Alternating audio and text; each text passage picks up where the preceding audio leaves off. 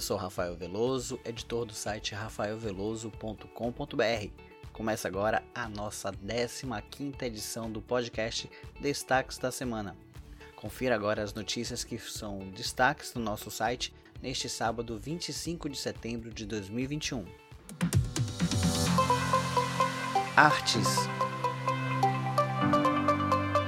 Organizada pelo Instituto Brasileiro de Museus, a 15ª Primavera dos Museus movimenta mais de 680 espaços culturais do país. São mais de 1.700 atividades voltadas ao público inscrito em todo o Brasil. A programação, que começou na segunda-feira, dia 20, segue até o domingo, dia 26.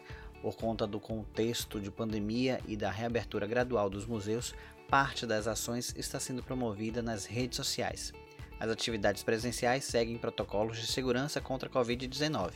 Com o tema Museus, Reencontros com um Novo Olhar, os espaços vinculados ao Instituto do Patrimônio Artístico e Cultural da Bahia, IPAC, convidam o público a reinventar a partir da pandemia. No Museu de Arte da Bahia, em Salvador, está em cartaz a exposição Revisitando Modos de Ver e de Entender a Arte, que proporciona ao público a oportunidade de conhecer ou rever as obras do acervo, representando diversos estilos artísticos. No Museu de Arte Moderna da Bahia, MAM Bahia, o público passa a ter novos dias de visitação gratuita, de terça a domingo, das 13 às 17 horas. No espaço continua em cartaz até o dia 10 de dezembro a exposição O Museu de Dona Lina, sobre a arquiteta italiana Lina Bobardi, idealizadora e primeira diretora do MAM Bahia. No dia 26 de setembro, o museu lança o projeto piloto do Domingo no MAM, com um pocket show de chorinho e atividades de corpo e pintura ao longo da tarde. Neste sábado, dia 25, das 10 da manhã às 7 da noite, os Jardins do Palacete das Artes recebem a 12ª Mostra de Orquídeas e Bonsai. No encontro, em parceria com o Circuito Baiano de Orquidofilia e Centro de Excelência em Bonsai, serão realizadas oficinas gratuitas sobre cultivo de orquídeas e bonsai, apresentadas pelos mestres João Frigo e Sérgio Bittencourt, sempre às 11 e 16 horas. Até o dia 16 de outubro estão disponíveis ao público 2 exposições no local. A Mostra Sobreviver, que homenageia os artistas Mário Cravo Júnior e Reinaldo Eckberg, e a mostra Águas de Salvador e da Bahia de Todos os Santos, de Sérgio Amorim.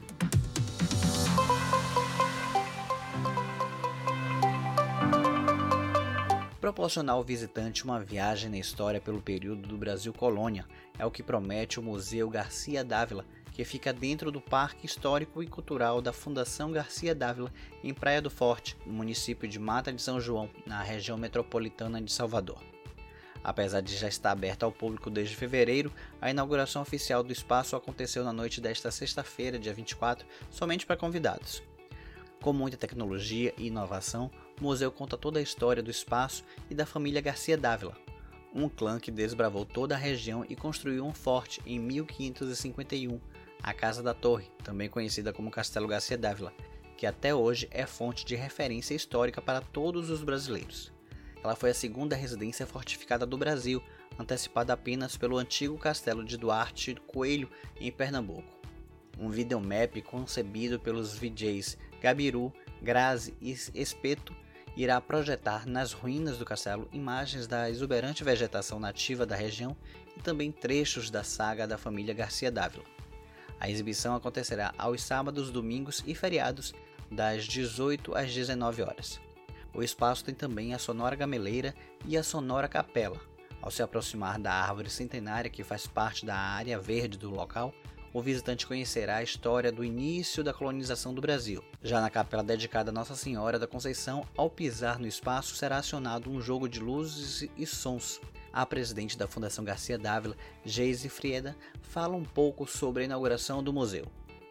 Essa inauguração da Fundação Garcia d'Ávila com a entrega do museu e da Sonora Iroco e da Sonora Capela e do mapping é um marco de divisor de águas da própria fundação, né? Agora em agosto a fundação completou 40 anos e a gente está num momento assim, de grande realização na medida em que a gente consegue entregar para a população a oportunidade de vivenciar essa história, essa cultura, essa história tão de perto, né? Falar do Brasil, falar da origem do Brasil, é falar da história dessa família Garcia d'Ávila, que há 470 anos atrás chegou para fazer, né, a sua morada, a sua residência. Com isso, inaugura um capítulo que une turismo e história. A gente tem um turismo cultural muito forte, de uma geração, foram 10 gerações da família Garcia d'Ávila, que participaram ativamente na construção do Brasil. Sem dúvida, foi a família mais importante dessa história colonial. E aí a gente agora poder contar um pouco dessa história é a gente honrar as nossas raízes, a gente honrar nossas origens. Então, a gente fala ali, né, da miscigenação, dos negros, dos índios, dos portugueses, como nasceu o nosso povo, o povo brasileiro. E eu me sinto, assim, muito grata de poder fazer parte disso e, de alguma forma, contribuir para essa história cultural. A visitação ao Museu Garcia d'Ávila acontece de quarta a domingo, inclusive feriados, das 10 da manhã às 4h30 da tarde. O agendamento deve ser feito pelo telefone 719-8791-5170 ou pelo e-mail agendamento@fgd.org.br. O ingresso custa R$ 30,00 a inteira e R$ 15,00 a meia entrada. Teatro. A atriz Zeca de Abreu celebra seus 30 anos de carreira com a encenação do espetáculo A Filha da Monga, no domingo no TCA, projeto dominical do Teatro Castro Alves, em Salvador. O monólogo, que marca a formatura da artista na Escola de Teatro da Universidade Federal da Bahia, tem texto inédito e direção assinados por Luiz Marfuz.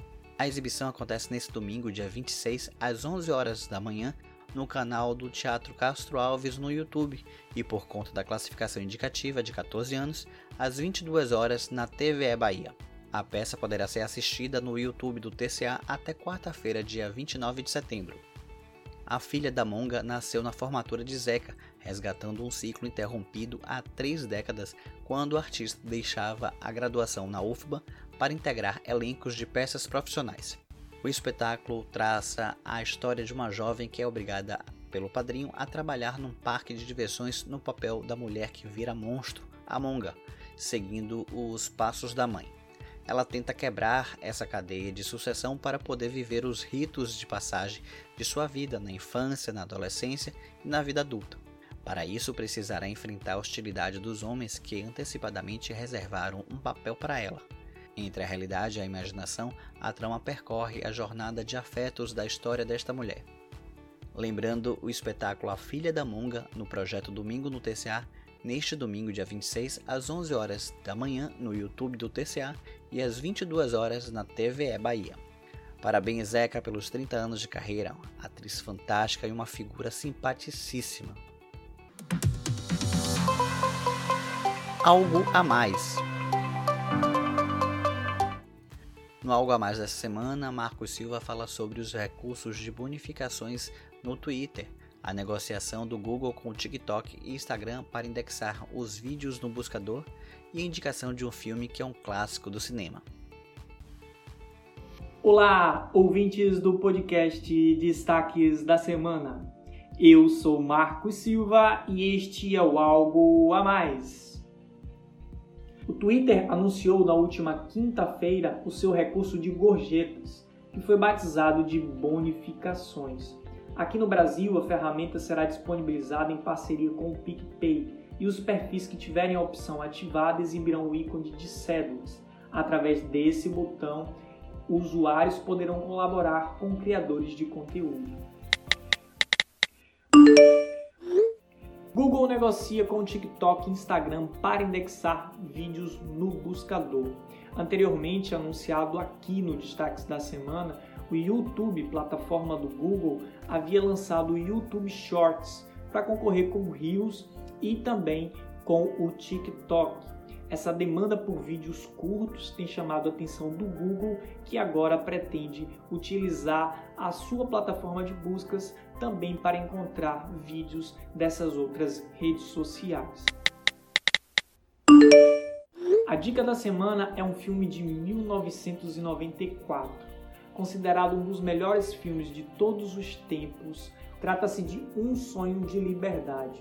É minha dica para essa semana, porque eu gosto muito desse filme, já assisti ele umas 10 vezes, não sei se a Rafa já assistiu essa quantidade, mas depois que eu vi que ele está disponível na HBO Max, eu queria trazer aqui e compartilhar com todos vocês. Diretamente de plataforma, eu me despeço de vocês, na próxima semana estaremos juntos novamente. Um abraço em todos.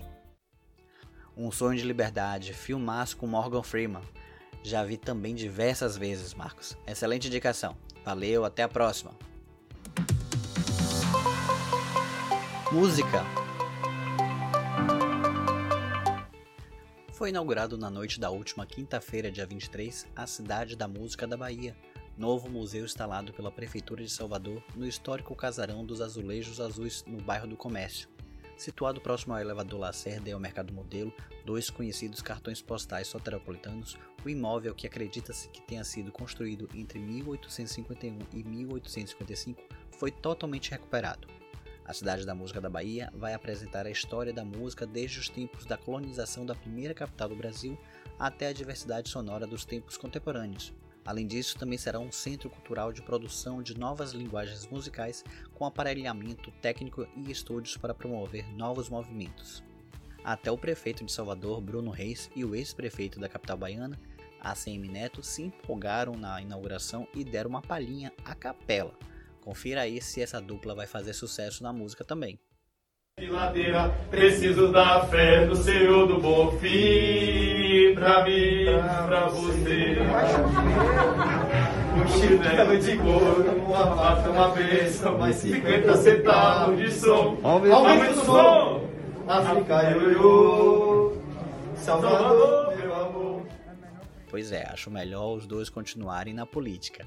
O funcionamento da Cidade da Música da Bahia será de terça a domingo, das 10 às 17 horas. O valor do ingresso é R$ 20,00 a inteira e R$ 10,00 a meia entrada. O benefício da meia entrada é extensivo a cidadãos residentes em Salvador, mediante comprovação de endereço.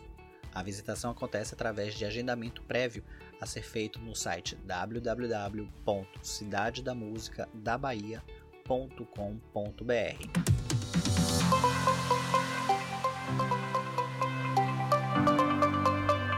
Será encerrado no próximo dia 28 de setembro o prazo para inscrições de novos projetos para patrocínio do edital Natura Musical 2021. A plataforma busca por projetos artísticos e iniciativas de fomento à cena que já atuam profissionalmente no mercado da música e que estejam comprometidos com a geração de impacto positivo.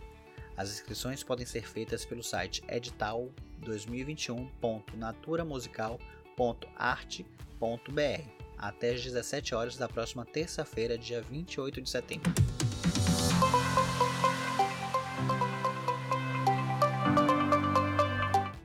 O cantor e compositor Alexandre Peixe confirmou que Praia do Forte, no litoral norte baiano, vai sediar uma nova edição do projeto Axezinho, que foi lançado em 2018. O evento será no próximo dia 2 de outubro, a partir das 17 horas, no espaço Praia do Forte Garden, no município de Mata de São João, na região metropolitana de Salvador. Os ingressos, que são limitados e custam R$ 180,00, estão à venda pelo site Simpla. O anúncio da realização do Axezim Praia do Forte acontece no momento em que as festas estão sendo retomadas aos poucos e com responsabilidade. Alexandre Peixe conversou comigo e conta um pouco mais sobre a expectativa para o evento. Peixe, muito obrigado por falar conosco. Qual a sensação de voltar a fazer shows após esse longo período de pandemia? Oi, gente. Prazer é todo meu. Esse retorno pra gente tá sendo realmente um renascimento, digamos assim, esse recomeço, porque a gente não tinha a menor ideia que pudesse ser possível a gente, que tá acostumado com a rotina de shows, ficar tanto tempo longe de palco, de trio, de carnaval. Quase aí 2 anos, né? Então esse retorno é cercado de muita expectativa positiva da gente por retornar aos palcos, do público que tem cobrado bastante nas redes sociais, após o avanço das vacinas, essa reabertura aos poucos dos shows. Então acho que vai ser um encontro muito, muito bacana. Quais serão os protocolos de segurança sanitária e de saúde adotados no Axezinho? É uma pergunta muito boa, porque não temos uma experiência anterior, né, de viver pandemia e de passar tanto tempo sem fazer show. Então é uma retomada, é um recomeço. E lógico que nós estamos totalmente orientados pelo protocolo do governo do estado e também pelos protocolos da Prefeitura Municipal de Mata de São João, que já que o evento é em Praia do Forte. Quais as novidades que você está preparando para essa edição do projeto em Praia do Forte? Você já pode adiantar algum dos seus convidados neste encontro? O Axezinho é um projeto que vai caminhar para a sua 3ª temporada e que tem esse histórico de sempre convidar. A gente não fala a palavra convidado, a gente fala homenageado, né? Porque a gente faz homenagens a artistas que ajudaram a construir essa história do Axé Music de mais de 35 anos, né? Ajudaram e continuam ajudando. E nas edições a gente tem esse hábito de fazer essas homenagens e convidar artistas. O nosso projeto ele tem sempre esse intuito de funcionar tipo um ensaio, um encontro mensal. E como é uma retomada depois de quase 2 anos, como eu falei antes, a gente vai fazer uma edição especial em Praia do Forte para reabrir a temporada.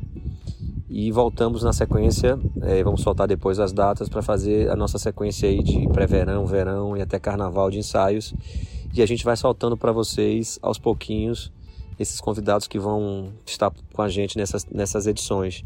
O que eu posso dizer para vocês de antemão é que a gente vem com muitas coisas diferentes dos últimos shows no sentido de repertório, já que a gente tem muita música que a gente não tinha tocado ainda nos shows que a gente gosta e que faz parte desse repertório afetivo, que é uma característica marcante do projeto Axezinho.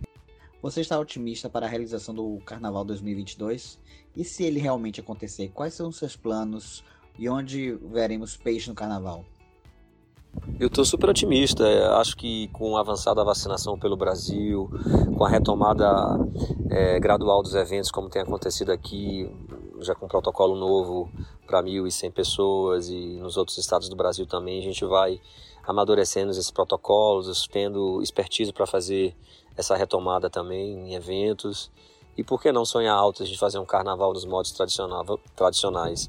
Vamos ter fé que isso possa acontecer com segurança, né? Sobre as datas, eu já tenho uma quinta-feira no Carnaval de Camarote aqui em Salvador, apalavrado. Eu tenho muitas conversas adiantadas em carnavais em Minas e São Paulo e também algumas conversas para o Carnaval de Salvador. E seguindo com fé, que vai dar tudo certo, a gente vai conseguir fazer um carnaval também super especial para o público. E vamos, né? Vamos pensar positivo que vai dar certo.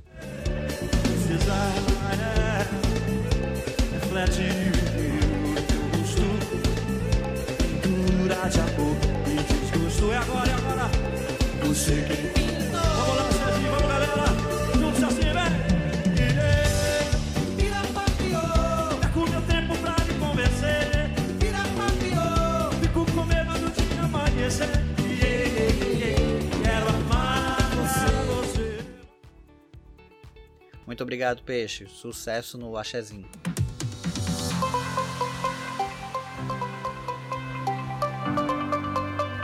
Esta edição do podcast Destaques da Semana vai ficando por aqui. Este podcast é produzido por mim, Rafael Veloso, e por Marco Silva.